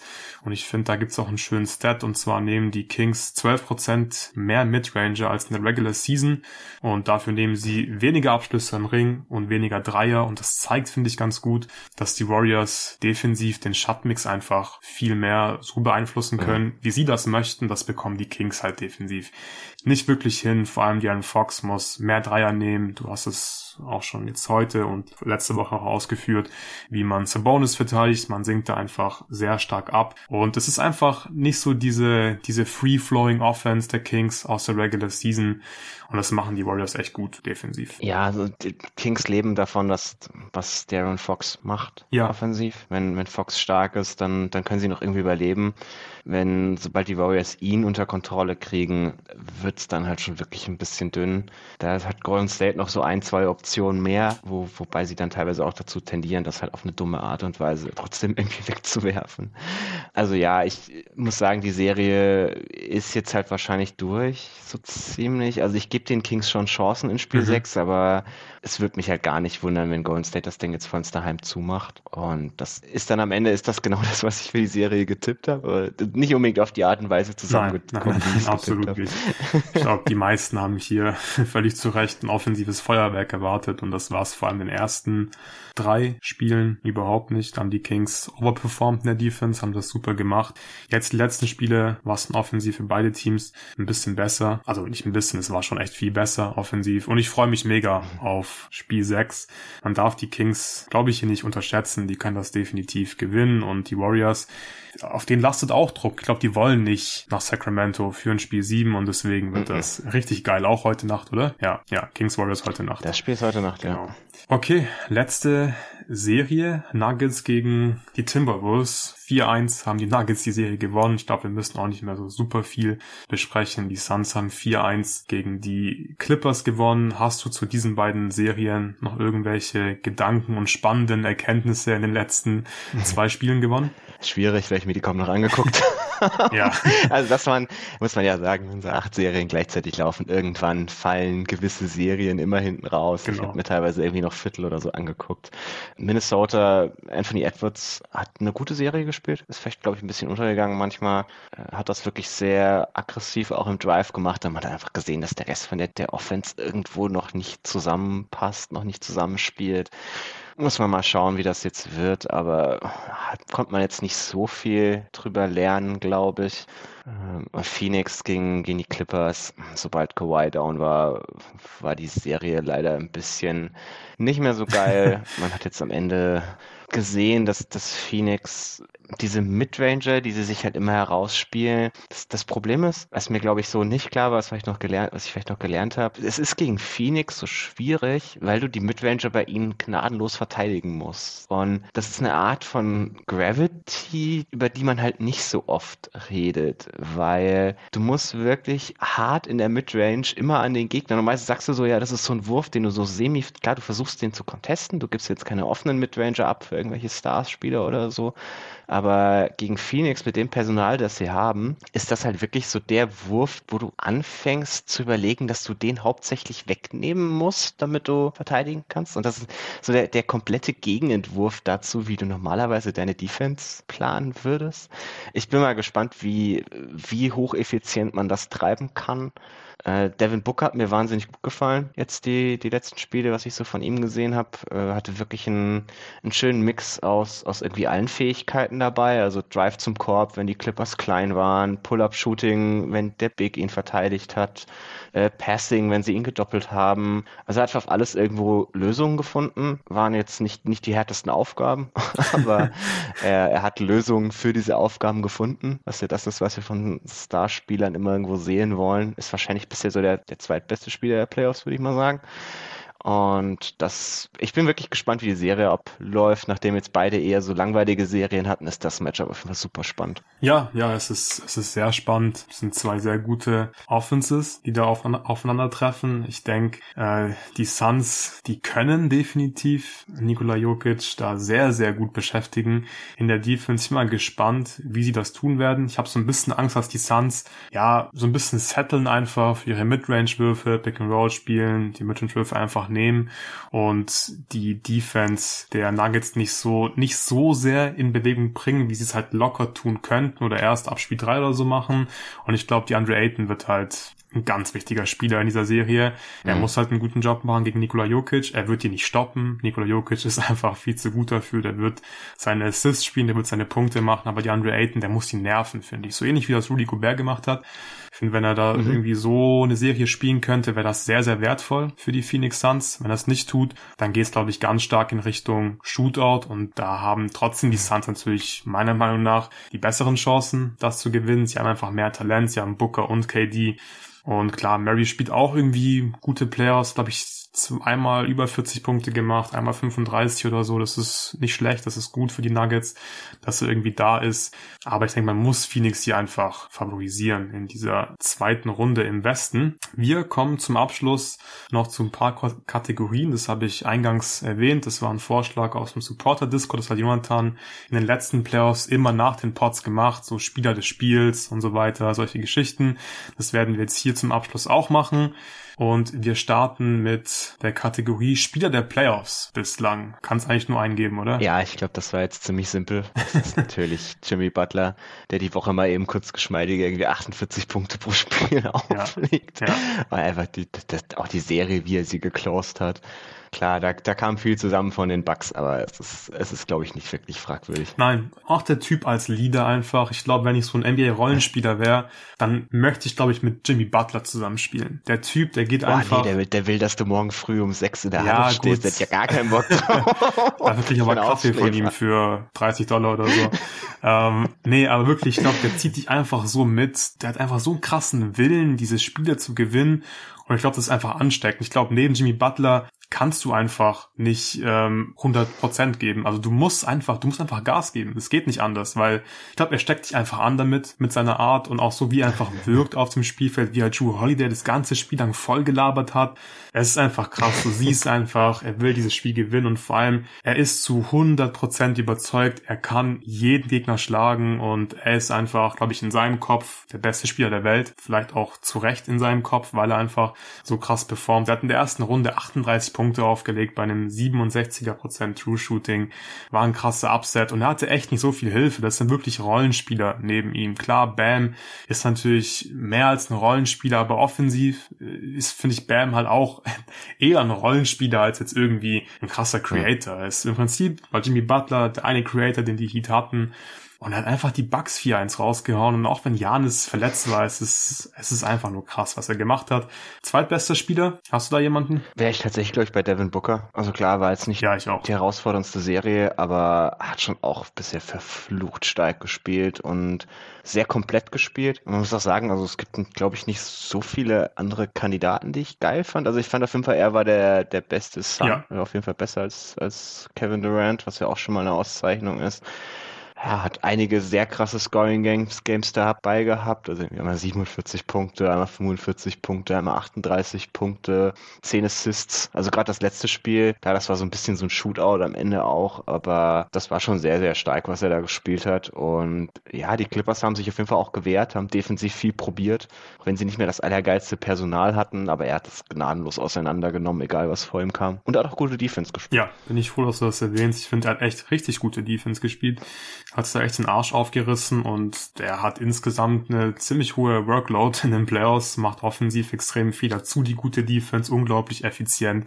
70% True Shooting, 37 Punkte im Schnitt gemacht, 6 Assists in der ersten Runde, die Zahlen können sich definitiv sehen lassen. Natürlich profitiert er davon, dass er neben KD spielt und letzte Woche haben wir auch besprochen, dass KD ja im Prinzip wie so ein Premium Decoy teilweise eingesetzt mhm. wird und das kommt vor allem Booker halt zugute, aber er liefert komplett ab. Er sieht unglaublich gut aus, sieht aktuell ganz klar wie ein Top 10 Spieler aus und für mich, wie gesagt, die klare Nummer zwei bislang in den Playoffs. Kommen wir zur nächsten Kategorie. Tobi, was war bislang ja, das beste Playoff-Spiel für dich? Das muss schon Heatbucks Game 4 sein, glaube ich. Das, das Jimmy Butler 56 Punkte Spiel.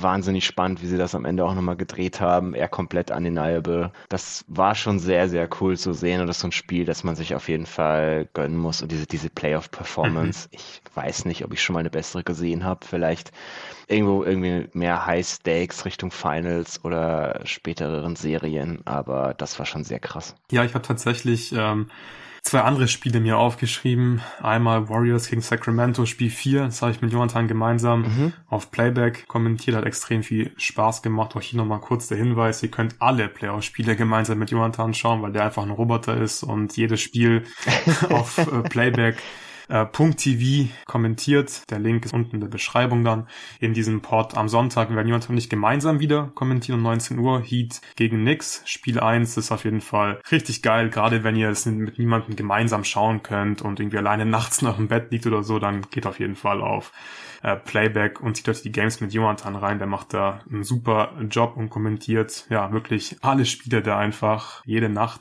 ziemlich krass, der Grind. Und ja, wie gesagt, ich habe mir Warriors gegen Kings aufgeschrieben. Äh, hat einfach Spaß gemacht zu kommentieren und es war einfach, es, es war viel Drama in diesem Spiel. Die Warriors müssen eigentlich gewinnen. Es steht 2-1 in der Serie, 3-1 Kings, äh, wäre schon echt schwierig gewesen. Und dann haben die Warriors das Spiel eigentlich schon gewonnen. Dann nimmt Steph Curry eine Timeout, die die Warriors gar nicht mehr hatten. Dann wird es plötzlich übelst eng das Spiel. Am Ende haben die Kings die Chance, das Spiel zu gewinnen mit einem Harrison Barnes. Buzzerbeater auch witzig, dass Harrison Barnes, der von ja. den Warriors gedraftet wurde, wurde, ja, hier diesen Buzzerbeater reinhauen hätte können, hat er dann nicht geschafft und das Spiel geht 2 zu 2 aus. War auch ein gutes Spiel einfach.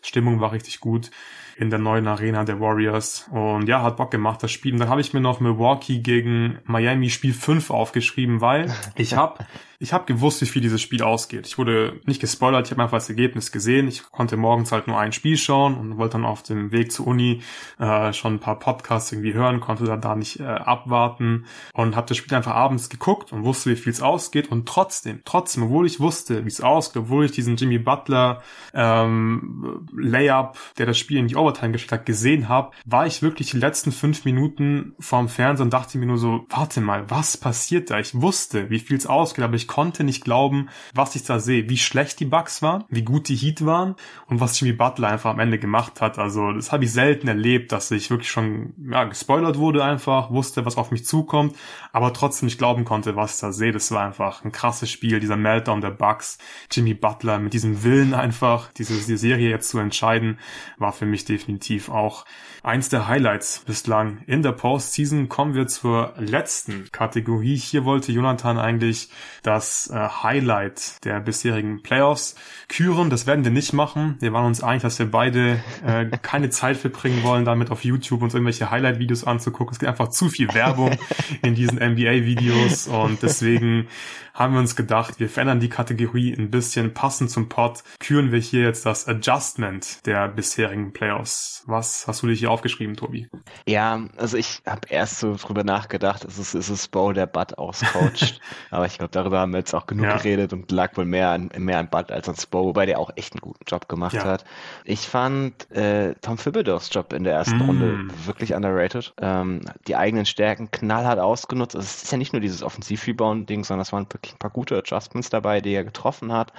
Dass man irgendwie so zum Beispiel Brunson auf Garland abgestellt hat und damit irgendwie so auch so ein bisschen die Pick-and-Roll-Attack der, der Cavaliers ein bisschen auseinandergenommen hat, weil man sehr viel helfen konnte, ständig gedoppelt hat. Also die Offense der Cavs kam ja einfach zu gar nichts mehr. Ich dachte vorher schon, dass Garland und, und Mitchell irgendwie so aus dem Pick and Roll als Pull-up-Shooter agieren können würden, weil die Knicks halt normalerweise auch viel irgendwie mit ihren, mit ihren klassischen Bigs und klassischen Rim-Protektoren spielen.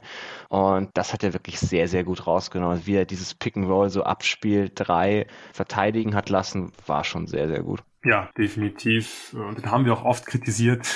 Und er hat einfach einen, ja. hat wirklich einen richtig guten Job gemacht und er hat Bickerstaff komplett outcoached in der ersten Runde. Ich habe mich hier aufgeschrieben, einfach ein Adjustment von Spiel zu Spiel, was für mich den meisten Impact hatte, war wahrscheinlich dass die Lakers angefangen haben, diese Double Drag Screens zu laufen. Die mhm. waren einfach so effizient und effektiv in Spiel 3, dass ich einfach sagen würde, die haben das Spiel deswegen gewonnen, nachdem sie in Spiel 2 einfach gegen die Switches große Probleme hatten. Das habe ich mir aufgeschrieben. Und außerdem noch, wie die Warriors Sabonis verteidigen. Ich glaube, auch das hat einfach einen riesen Impact auf die Serie. Du hast vorhin gesagt, Aaron Fox muss extrem viel machen. Der hat natürlich auch in der Regular Season extrem viel gemacht aber es ist einfach eine andere Offense der Kings. Und das ist, glaube ich, einfach der Grund dafür, dass einfach Sabonis stehen gelassen wird. Du kannst diese ganzen Handoff-Actions plötzlich nicht mehr spielen.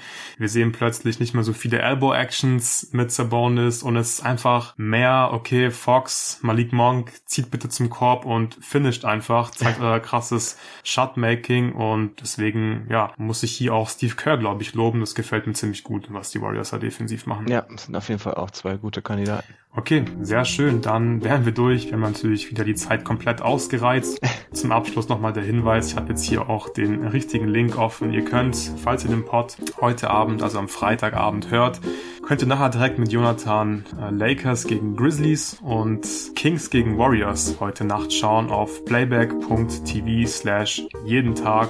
Und wie gesagt, ihr könnt dort jedes NBA Playoff Spiel im Normalfall mit Jonathan gemeinsam anschauen. Um 19 Uhr am Sonntag kommentieren dann Jonathan und ich gemeinsam Heat gegen die Knicks. Würde ich euch auf jeden Fall empfehlen. Ist eine richtig runde Sache. Ihr könnt da im Chat mit uns interagieren und es ist einfach cool, diese Spiele sozusagen gemeinsam anzugucken. Ansonsten, Tobi, vielen Dank dir, dass wir hier wieder gemeinsam ein bisschen über die Playoffs gequatscht haben. Hat wie immer sehr viel Spaß gemacht. Euch vielen Dank fürs Zuhören und bis zum nächsten Mal.